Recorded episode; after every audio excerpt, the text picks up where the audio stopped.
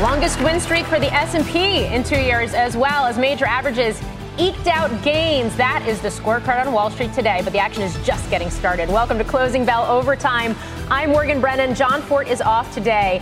Ahead on today's show, and we have got a big one. Key reads on EVs, e-commerce, and eating. When we get results from Rivian, Lucid, eBay, Cava, and Robinhood, Hood, among others, we'll bring you all of the numbers as soon as they cross. Plus, we will speak with two CEOs whose stocks are moving in the opposite directions on the back of earnings. The head of heavy equipment maker CNH, which sank today in trading, and the CEO of Oscar Health, which got a healthy boost. And Interactive Brokers Chairman Thomas Peterffy will discuss how his customers are navigating this up and down market. But as we await those earnings, let's talk about today's market action. Stocks digging out of an early hole, adding to big gains on the month. The Dow and S&P 500 notching seven-day win streaks. This is the longest for the S&P 500 since 2021, as we mentioned just a few moments ago. The Nasdaq outperforming today, logging its eighth winning day in a row. CNBC's senior markets commentator Mike Santoli joins us from the New York Stock Exchange to break this down. Uh, Mike, the fact that we continue to it's not the rally we saw last week, but the fact that we do continue to end in the green here how key is that as we have seen Treasury yields continue to come off? Yeah, doing just enough, Morgan, to, to kind of stay on a positive slope. I, obviously, leaning on the old favorites in mega cap to keep the S&P 500 positive. All, all, you know, I think to the good at this point in terms of evaluating this rally. You're not seeing a really fast instinct to take profits broadly. That said, uh, you know, you had about a 50 50 day in terms of up versus down stocks today. So it is a little bit lumpy, but uh, in, in the context of a market that was very pessimistic and was using a lot of that skepticism as rally fuel, it's just sort of a measure of how defensive people got into the end uh, of October. Uh, people did get heavily short and underexposed to stocks as we finished out the month. So this is to some degree just sort of a mean reversion move. Okay. I mean, I, I asked you this question yesterday too, but the Russell 2000 did finish the day fractionally lower. The Dow Transport's also down about half a percent today. Um, how much to make of that right now and what it's signaling about the economy overall? Yeah, at this point, we're you know we're sort of just giving back a portion of what was picked up in the in the relief rally last week in those two sectors of the market. It's definitely true that you don't see a lot of high conviction economic enthusiasm at work in the market, and those two things would benefit smaller stocks and transports. What it is mostly is let's make sure we participate in a market that might have some uh, year-end lift to it, and doing that through the uh, the mega caps. I'm not really too alarmed on the two-day underperformance of the six cyclical groups, but uh, obviously you have to monitor it because all year it's been sort of the NASDAQ 100 setting the tone. Okay. We saw some pretty notable moves in other markets like oil as well. So stay close because we're going to talk to you a little bit more about that in just a few moments. In the meantime, Gilead earnings are out. Angelica Peebles has the numbers. Angelica. Yeah, Morgan. Gilead out with a beat on the top and bottom lines. Adjusted EPS coming in at $2.29 a share. That's adjusted compared to the estimate of $1.92 a share. Um, revenue also coming in above estimates at 705 billion versus 6.802 billion, and that is coming off of um, surprising strength of its COVID drug Veklury. Um, the company is saying that even though sales are down about 31 percent from the year ago quarter that those sales were about double what the street was expecting. And if you remember, there was that big uh, COVID surge over the summer. And also, there's strength across the rest of the portfolio in the HIV world. Um, their treatment, Biktarvy, was meeting estimates, although there was a little bit of weakness in that um, in their preventative treatment, Descovy. And then their breast cancer drug, Trodelvy, was about in line with estimates, um, with the sales there coming in at about $283 million and they are also increasing their full year earnings adjusted earnings guidance. They're now expecting $6.65 a share to $6.85 a share. Back to you, Morgan. Okay, Angelica, thanks. Shares are up about 2% right now in that beat and raise. Let's get to our first guest. Joining us now, Vital Knowledge founder and president, Adam Crisafulli. Adam, it's great to have you. Um, the earnings are about to come fast and furious here, so I'm going to start with a quick, broader market question for you, and that is the fact that we have seen Treasury yields come under pressure. Uh, some of that softer economic data, some of that's been some disappointing earnings that also speak to, to the macro environment. Is this a good thing for stocks if you see treasury yields coming down for these types of reasons, or is that actually bad? I think that's the single most important question in the market right now. You're seeing equities celebrate the decline in yields, but I think when you peel back the onion a little bit and you look at why yields are falling, like you just said, a lot of the reasons are not good for equities. So you have disappointing economic data. You had this morning export figures out of China, Taiwan, German industrial production.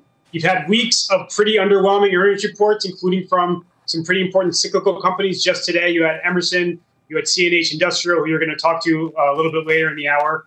Um, you had Air Products, so some big industrial companies. You're also seeing um, on a more positive front, you you know, disinflation, um, which is positive as well, plus some decent auctions. You had the Treasury announcement last week where they were tweaking certain terms of their auctions. So all those factors are contributing. But the biggest one, in my view, is you have seen, um, you know, I think a, a, change in the growth trajectory for the worse, um, and that's really giving a bit to equities. And so stocks, for the time being, are celebrating it, but eventually there's going to have to be a reckoning um, on what's happening with growth, and that's going to be um, you know more negative for stocks. Okay. In the meantime, Rivian earnings are out. Phil LeBeau has the numbers. Hey, Morgan, these are better than expected numbers for the third quarter for Rivian and a change in their guidance. We'll get to the guidance in just a little bit. Smaller than expected loss in the third quarter of a buck 19 a share. The street was expecting a loss of a buck 32 a share. Revenue basically in line with expectations, maybe a hair better than expected at 1.337 billion. The numbers within the numbers in the third quarter, Rivian's free cash flow negative 1.06 billion dollars.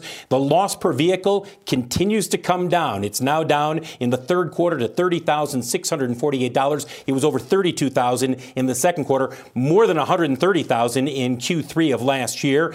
They end the third quarter with $10.25 billion in liquidity and a couple of important notes. First of all, Rivian and Amazon jointly announcing that they are ending the exclusive arrangement with Rivian building electric delivery vehicles for Amazon. Remember, Amazon is an investor in Rivian. This will allow Rivian to continue delivering these vehicles to Amazon, but also to other commercial operators who may want uh, one of these vehicles in the future. And in terms of guidance, they are raising their 2023 production guidance to 54,000 vehicles from 52,000, and they're cutting their EBITDA loss for the year to 4 billion. Was 4.2 billion last quarter was the guidance, and their guidance in terms of capex they're going to be spending 1.1 billion in 2023 as opposed to the previous guidance of 1.7 billion. Real quick, guys, don't forget RJ Scaringe, CEO of Rivian. He's going to be talking with us tomorrow morning on Squawk Box. Lots to discuss. Again, better than expected numbers in Q3 from Rivian. Guys, back to you. Yeah, better across the board. It sounds like Phil LeBeau. Thank you. Shares are up four percent right now.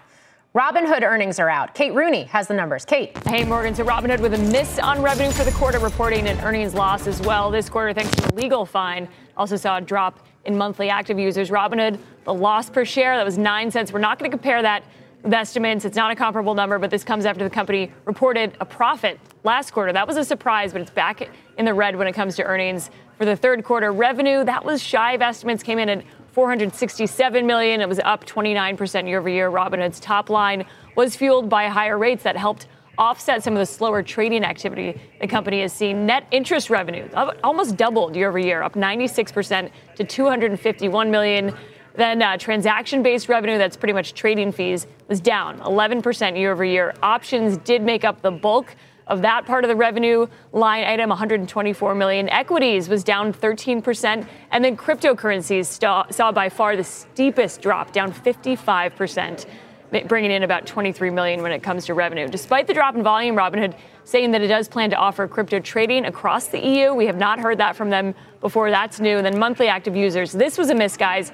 10.3 million. Street was looking for 10.8 million. I caught up with the cfo of robinhood jason warnick he talked about that revenue miss. He said September trading volumes fell off quite a bit versus earlier in the quarter. He said that was really the difference on the revenue front. He did talk about higher rates helping offset that. And then on the uh, MAU miss, monthly active users, he said they have seen less engagement on the platform. That could be explained by some of the lower trading activity, but it's not hitting other metrics. They saw more assets under custody, for example, and then the legal accrual. So this had been disclosed in a 10Q, guys. The company has been vague on the specifics. Warnick telling me that they're a fairly young company. They said he said we grew incredibly fast along Uh, the way they had a number of issues come up where regulators have engaged with Robinhood, said they've invested a ton in compliance and regulatory, but these are lagging issues, as you put it. He said they're at a point where the company can move on.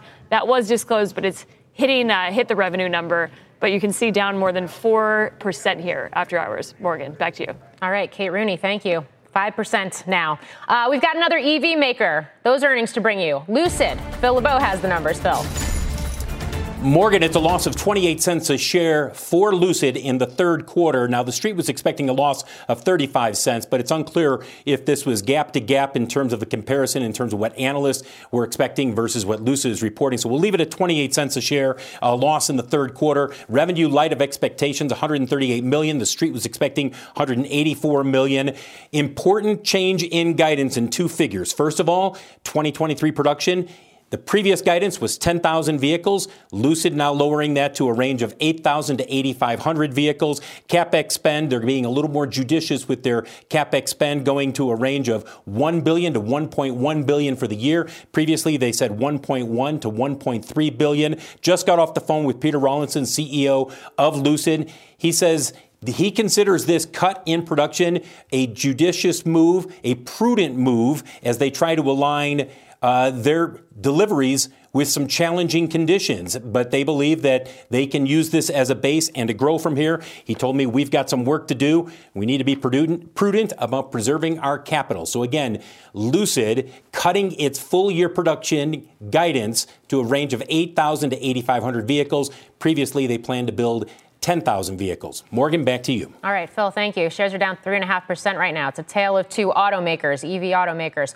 Adam Crisafulli still with us. Uh, a lot to digest there, Adam. Uh, so, so I will start with some of the earnings that. Do we have eBay now? Okay, um, we do not yet. Uh, Adam, I, uh, the earnings we just got, whether it is Lucid and Rivian, whether it's Robinhood, uh, and the fact that they posted a loss and a decline in monthly active users, um, I could go through the list here. Your thoughts on what we're getting this afternoon? Yeah, I think the EV industry is very is at a very interesting inflection point right now. You've heard from pretty much all the OEMs. So these are the last two OEMs to really report numbers, um, and EV's results have kind of missed across the board. And the entire industry seems to be retrenching a little bit as far as production capacity. Sales haven't been as robust as I think some people have been hoping. Um, you know, so it looks like you have a, a, bifurcation of these two companies. So Rivian um, is is coming through this downturn a little bit better, whereas Lucid is struggling a bit more, um, cutting production by a meaningful amount uh, for the full year. So, um, you know, it's, it's going to be interesting to see how this whole industry plays out. Like I said, with Ford, GM, Stellantis, all now dealing with the new U- um, uh, labor agreement, and you have kind of a softening sales environment for, for this type of vehicle. Okay, we do have eBay earnings. Those are out. Contessa Brewer has those numbers for us. Contessa. Yeah, Morgan, it looks like we're looking at revenues right in line with the consensus expectations of $1.5 billion. EPS comes in with a slight beat here of a dollar and three cents, just a slight beat. They were expecting a buck a share. Uh, a couple uh, interesting items of note here. First party advertising products. This is promoted listings. They're saying that that's up 39%. It delivered $345 million. Also, the company bought back 651 million shares of common stock and declared a 25 cent dividend that's payable in December and a strong full year outlook. There you can see the stock is down 4%. The operating expense and the margins for the operating uh, expenses coming under pressure here. All right. Uh, Contessa Brewer, thank you. Adam, I want to go back to you because it, sounds like at first glance eBay put up a pretty good uh, report here. But when you start talking about a decline in margins, when you start talking about higher operating expenses, and we're seeing this throughout the earnings season, the fact that margins seem to be coming off for a number of companies across industries, what to make of that? And, and I ask because we are in this disinflationary environment. Supply chains are starting to ease uh, for, for many companies, but when you but you're also seeing that pressure on sales as, as the pricing power maybe starts to erode as well. No, definitely. It'll be interesting to, to dive through the expense details from this company because in tech, at least, uh, the large caps, especially in internet, they've really outperformed this quarter on the expense front. They really flexed their muscles aggressively Meta, uh, Amazon in particular, really slashed costs and, and, allowed margins to expand. So eBay is sort of the outlier um, if indeed expenses are coming in ahead of expectations. It'll be interesting to kind of see, um, you know, what they're seeing on that trend. I think overall, um, you know, companies were very aggressive this year in slashing operating expenses. They had a lot of tailwinds as supply chains normalized. You had the latest New York Fed supply chain index hit an all-time low uh, earlier this week. Um, and I think that's starting to kind of hit a trough and maybe even creep up a little bit. D.R. Horton on its call today talked about how you know they had a huge downward move in lumber costs that's kind of come to an end, um, and that might even be creeping back up again. So I think some of the biggest cost tailwinds that companies have enjoyed for multiple quarters, both operating and on gross margins, um, that might be kind of petering out a little bit for certain companies. Okay, Adam Crisafulli, thanks for kicking off the hour with me as we have some big moves uh, in earnings after the bell right now and, in post uh, in overtime action we'll call it let's get back to mike santoli now for today's market dashboard mike yeah, Morgan, just to situate the uh, S&P 500's rally and then this sort of two-day sideways move uh, within the longer-term trend, take a look at where it sits within these uh, 100 and 200-day moving averages. You see that sort of defines the range right here. 4,400 or thereabouts is that 100-day, and you'll notice that kind of capped the market since uh, September or so, just that level. So we'll see if it can uh, get any more behind it. We did pull the slingshot back a little bit farther, as you can see. And then we spent a few weeks underneath that 200 day average, just as we did in March. You did kind of pull back uh, after the initial burst higher, didn't give up more than half of the rally, and then it resumed higher from there. So we'll see if we have anything like that. It's called 42.75, 42.50 would be a similar type of a pullback if we were to get it uh, before you'd have to say uh, that anything really changed about this rebound potential. Now, we talked a lot about the move lower in crude prices, energy stocks today. Look at the dynamic between the XLE, so the energy sector of the stock market, compared to uh, that's crude oil, that's gasoline, wholesale gasoline prices, that's natural gas. This is a three year chart. So you see, they were all kind of clustered together there in the initial move higher after the invasion of Ukraine last year when we did get oil bursting above $100 a barrel. And you see how equities have really just gone more sideways and held up relative to the commodities. Now, you could say they're making it up on volume uh, because they obviously are uh, producing a bit more. And also, it's more of a kind of a, an area of the market a lot of people like to lean on because it looks a little bit cheaper. Maybe they like the longer term story, but it's, it's really unclear how much the stocks can withstand the downward pressure from the commodity prices for long from here, Morgan. Yeah, it's really fascinating to see WTI, U.S. crude futures uh, at their lowest levels since July, breaking below 80, as you just mentioned, and yet the equities are hanging in there. Uh, we're going to see a little bit later this hour. Mike Santoli, thank you. Klaviyo earnings are out. Pippa Stevens has those numbers. Pippa. Hey, Morgan. The stock a little bit under pressure here in extended trading after Klaviyo's first report as a publicly traded company. The company earning, sorry, losing $1.24 per share. We're not comparing that to estimates given the recent IPO. Revenue coming in at 176 million. That was ahead of estimates for 167 million. Now, in terms of the Q4 revenue guidance, it is slightly ahead of expectations, and they're forecasting revenues to be about 35% higher year over year. The company saying that its customer count now stands at 135,000 uh, relative to the 109,000 in the third quarter of 2022. Once again, that stock down about 3%. Morgan? Okay. First report as a public company. Pippa Stevens, thank you. Cava earnings are out. That's the second report for Cava as a public company. Contessa Brewer has the numbers. And is this a delicious report for this Mediterranean fast casual restaurant? They are reporting now a six cent profit per share. Uh, the street was expecting a loss of a cent per share. We're not sure if that's comparable at this point, but it looks like the revenues came in beating estimates 176 million versus the street's anticipation of 172 million. Same store sales for Cava, growth of 14%. They say that it, it was up from guest traffic and also uh, better menu and price and product mix there. And so that's why you're seeing, um, you can see it just turns, the shares just turned negative down half a percent. But that's why they're saying that they saw that same store sales growth of 14% Morgan. All right. Contessa, thank you. Shares moving between gains and losses right now as investors digest those results. But after the break, we're going to take a closer look at this afternoon's fintech earnings movers. Robinhood and Toast both moving sharply lower on the back of results. And later, Interactive Brokers Chairman Thomas Peterffy gives his outlook for the market after the impressive run over the past week. Overtime is back in two. Welcome back to Overtime. Robinhood falling after reporting its third quarter earnings just moments ago, losing 9 cents per share with revenue missing street estimates. You can see those shares are down about 7% right now. Meantime, restaurant payments firm Toast is also sharply lower after missing on the bottom line.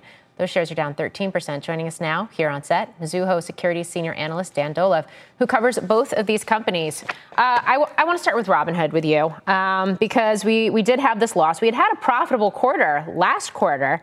Um, monthly active users coming in below expectations. It looks like revenues missing, even though those were up 29% year on year. And a lot of talk about higher rates offsetting the weaker volumes, but overall, we're continuing to see some of the activity on this platform sag. Is that the right way to think about this? I actually would think it looks better than meets the eye, or basically the results are actually better than people think. So if you think about those MAUs, I think they declined about you know 500,000. They went from 10.8 to 10.3. Mm-hmm. The decline is more muted than the decline between the first quarter and the second quarter. I think it went from 11 something to 10.8. So you're seeing like an abating of the decline. To me, that means the first derivative is turning positive. So I would actually be less negative on the results. I'm looking at you know those like first derivative trends, and they don't seem as bad you know, they give you like every month, they give you the trending update. So there's not that much surprise here. They're kind of losing the element of surprise because everybody kind of knows what they're going to report. So it's more about these sort of intricacies. Okay. Is it a buy here then as the stock sells off? Oh, 100%. You own Robinhood for the future. You don't own it for like one quarter or two quarters. You own it because you think it could be like the next Charles Schwab. And I wholeheartedly believe that's the case. It's going to take time. There's a lot of haters, but I think they're doing something right.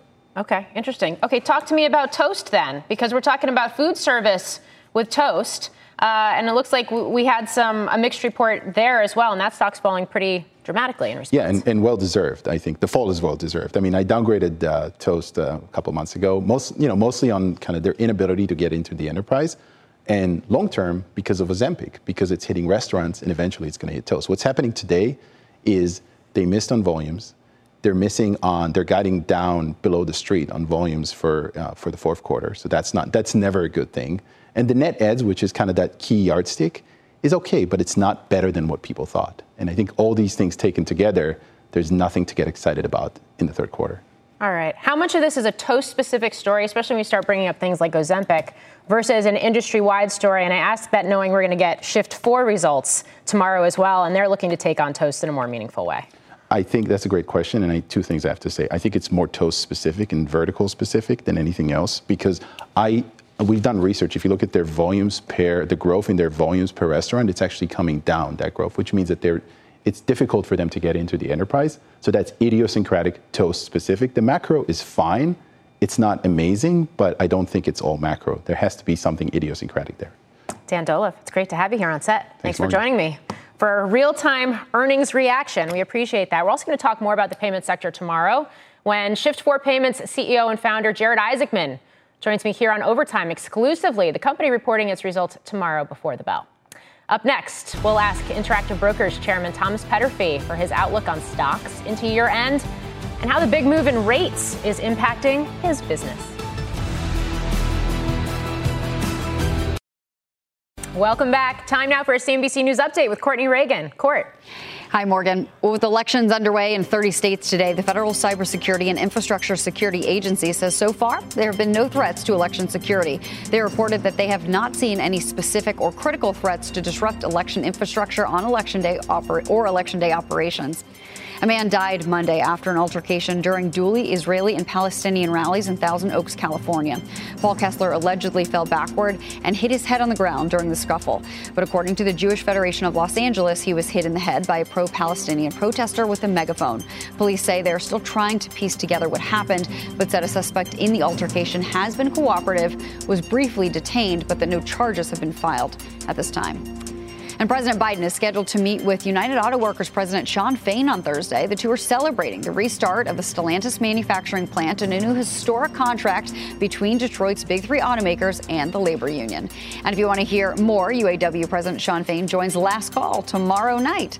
Morgan, send it back over to you. All right, Courtney Reagan, thank you. Thanks. Meanwhile, the S&P 500 notching its longest win streak of the year, now up nearly 5% in November, which just started less than a week ago. While yields have come down meaningfully following last last week's Fed decision. Joining us now is Thomas Peterffy, founder and chairman at Interactive Brokers. Thomas, it's great to have you on the show. Thank you very much for having me. I do want to start there more broadly and just get your take on the markets, this big surge we've seen in stocks in recent days and, and uh, drop in yields alongside it as well.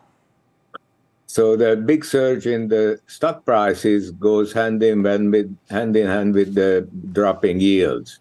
So it is it is since the Fed meeting that uh, yields went down almost 50. Uh, the the 10 year yield went down 44 basis points or 43 basis points, while the stock market went up uh, five percent. Uh, so they they it, it's completely interconnected. Uh, we would think that uh, prevailing treasury rates are the result of large money flows in a very robust market, but that unfortunately is not the case. Long term treasuries are to an ever greater extent financed in the short term repo markets, and their prices are determined by the Treasury futures markets. Mm-hmm. And futures are very highly leveraged at about 100 to 1.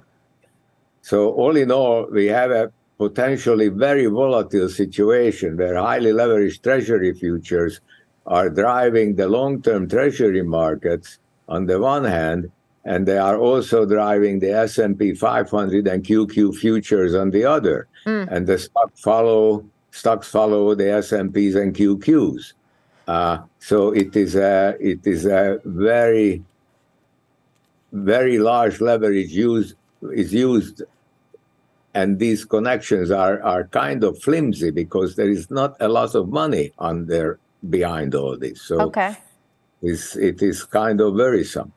So to me, at least. Interesting. So so what I'm curious about is what this means uh, the volatility we're seeing in the bond market, higher rates from the Fed. Um, in general, what this means for interactive brokers, especially since you do really compete hard on things like margin loan rates, um, and also what it means for your clients and their investing behavior, and whether the risk reward uh, dynamic or equation for them ha- has shifted in terms of where they're putting money to work. So our clients are very well aware of the flimsy nature of these connections because we have many of our clients are are basically professionals. So they are taking a hands-off attitude uh, in preparation of a coming potentially explosive volatility. Uh, and while that is happening, many of our professional trader customers are in the short-term options using mostly vertical spreads to reduce cost. So they they may take a, they, they usually are on the QQs or the or the SPY options, and they make a, may take a position where they uh, go along uh, 430 call and uh, go short uh, 432 call.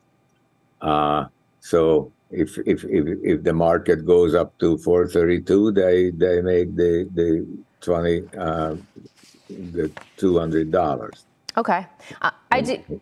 I do have to ask uh, about the competitive landscape. We did just get earnings results from Robinhood. Revenue missed uh, estimates as we've seen muted trading volumes continue to weigh on that particular business. I realize it's not necessarily apples to apples comparison um, with interactive brokers, but how does it speak to what we're seeing uh, across platforms right now, where retail traders are concerned and where trading activity in this volatile environment is concerned? Well, to tell you frankly, I never quite understood Robinhood's uh, business proposition because they have 10 million customers or 11 million customers, and and they keep reporting losses. We have uh, Interactive Brokers has two and a half million customers, and we have about three billion dollars of profits a year. So I, I just don't see the connect. I don't understand. All right. Well, Thomas, uh, appreciate your time and your insights today. Thomas Peterffy. Thank you very much. After the break, machine maker and global economic bellwether CNH Industrial warning in its earnings report this morning about softening end market conditions. We're going to talk to CEO Scott Wine about the parts of the world where you may be seeing red flags. Stay with us.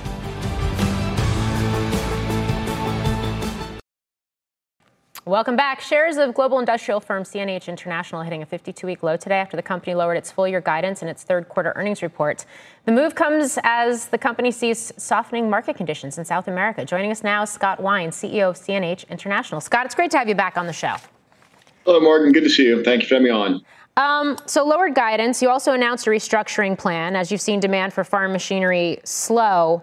It's essentially been a perfect storm. You've got higher interest rates, you've got lower commodity prices, and then you have this normalization that's happening after all the supply chain bottlenecks in order backlogs and, and dealer inventories. Does it get worse before it gets better? No, Morgan. Actually, the fundamentals in agriculture still remain really good. Um, you know, I, the problems that we had, if you call that, I talked, you know, about disappointing results, but really it was driven by the South American market, specifically Brazil. And I was down there recently and just talking to the farmers um, you know, they're they've had a lot of the input costs they've had this year are much higher than they expected, and then as soft commodity prices, you know, grain, corns, whatnot, have come down. They're just reluctant to sell, so they're actually a little bit short on cash right now because they're not selling their uh, their grains, and, and that's not going to last forever. They're ultimately going to sell and ultimately buy equipment. But you know, the fundamentals in South America specifically are as good as they've ever been.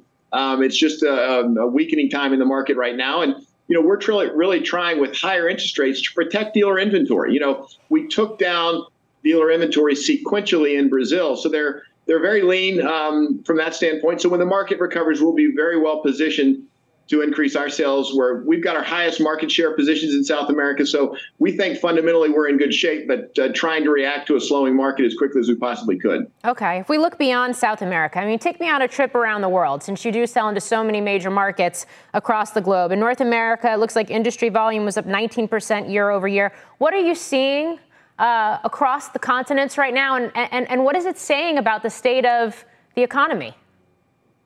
Well, you know, I mean, thankfully, we trade more on the ag cycle than we do um, economics. So if, um, if if there was a recession necessarily, we would trade more on where the ag cycle is going. And right now, the fundamentals in cash crop ag are still relatively good, specifically in North America. I was just with uh, the, the CEO of, of Titan Industries, our largest dealer today, and they were just talking about how many of their product categories they're still trying to be able to, to catch up uh, with the demand that they're seeing from their customers. So, you know, we feel like North America is, is still quite sound. Uh, dealer inventories are in better shape.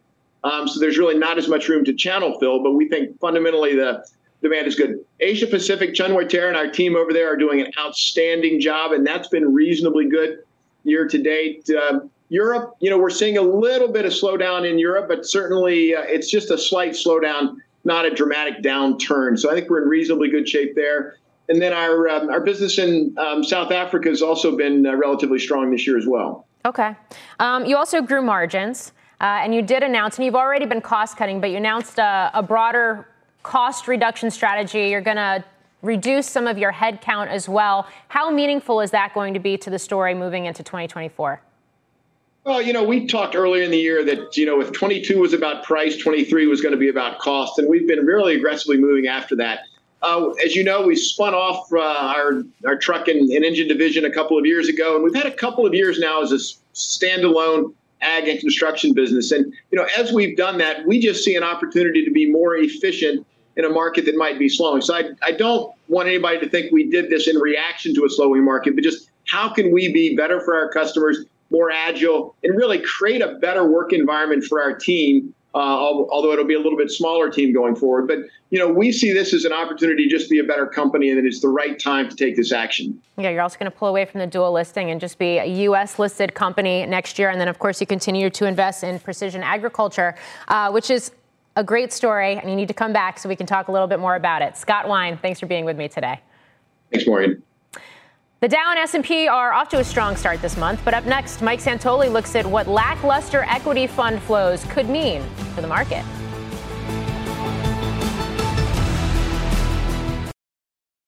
Welcome back to Overtime. Michael Santoli returns with a look at where public investors are putting their money. Mike.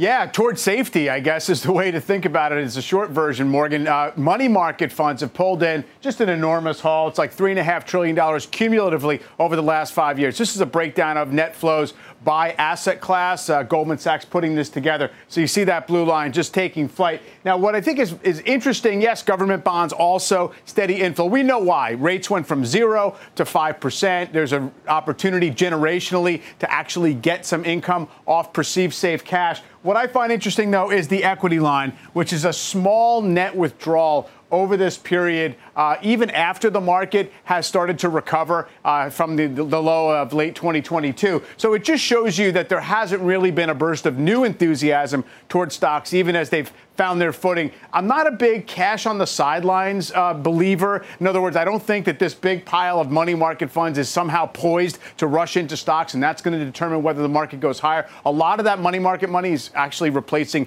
bank deposits, which were never really uh, destined to go into equities. But I do think that it shows we don't have a lot of over bullishness or excesses that we've had to work off over the course of this year, even if, in fact, you know, the economic and market environment get tougher. That's interesting. I just to go back to your money market comment, Mike. Yeah. Um, if you were to see if you were to see bank deposits and, and, the and the yields that are paid out on that become more competitive, do you expect that you start to see some of those money market flows reverse course there?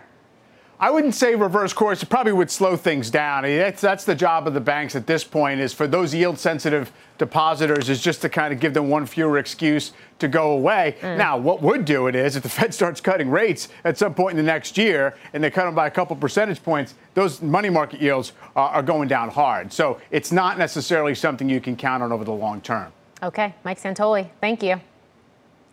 Oscar Health, one of the big winners on Wall Street today after better than expected earnings. Up next, company's CEO breaks down the numbers and tells us how soaring demand of weight loss drugs like Ozempic could impact the insurance industry.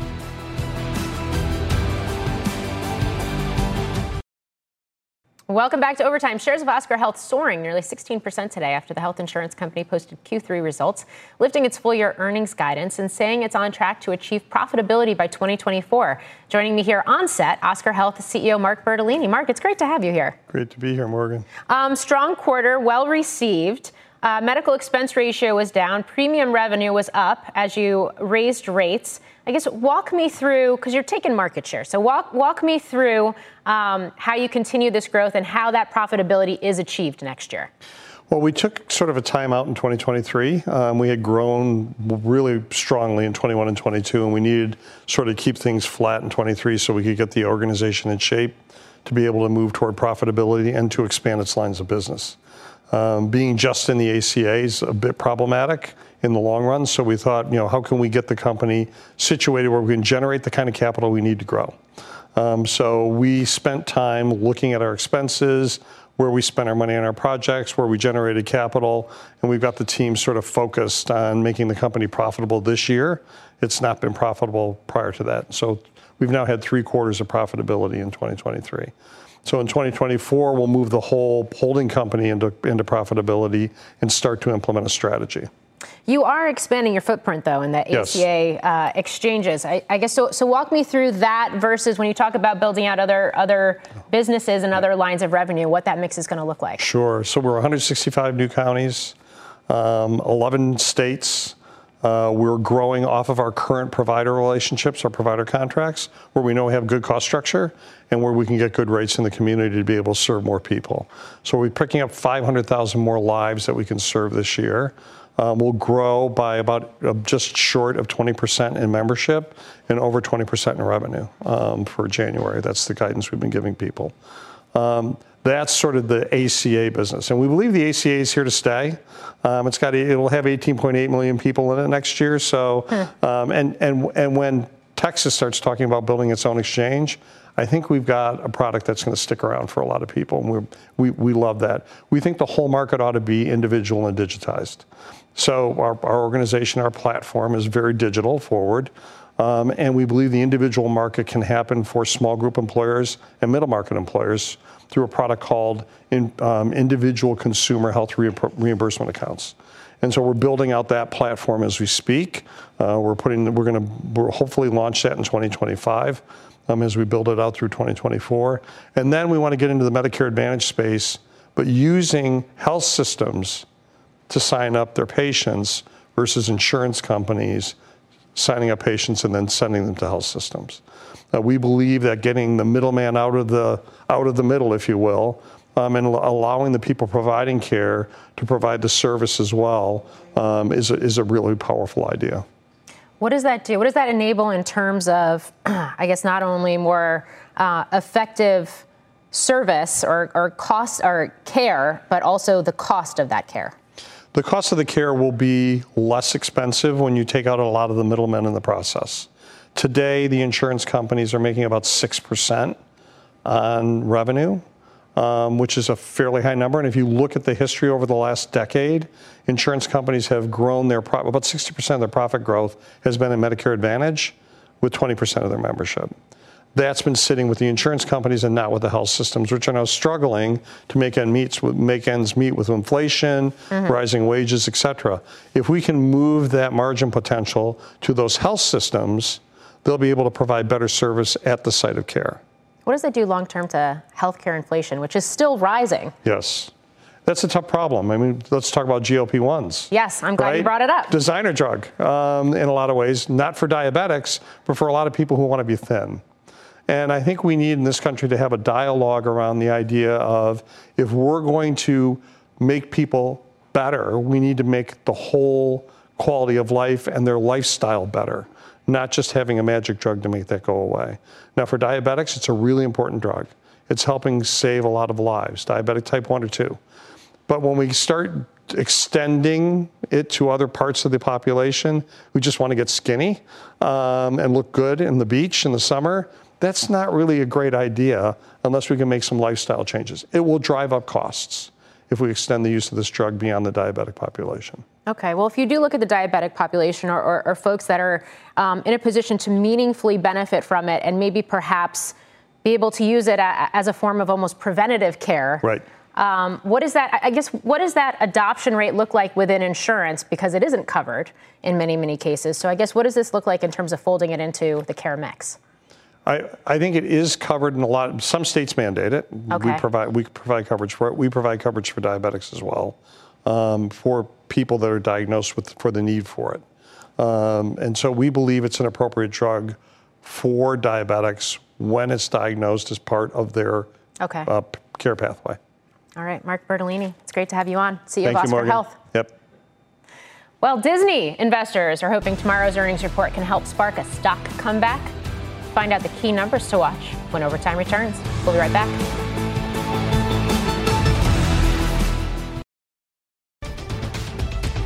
We have a news alert on Spirit Aerosystems. Phil has the details. Phil. Morgan, take a look at shares of Spirit Aerosystems moving considerably lower. Why? The company just announcing it plans to raise $400 million, 200 million through additional shares, 200 million through debt.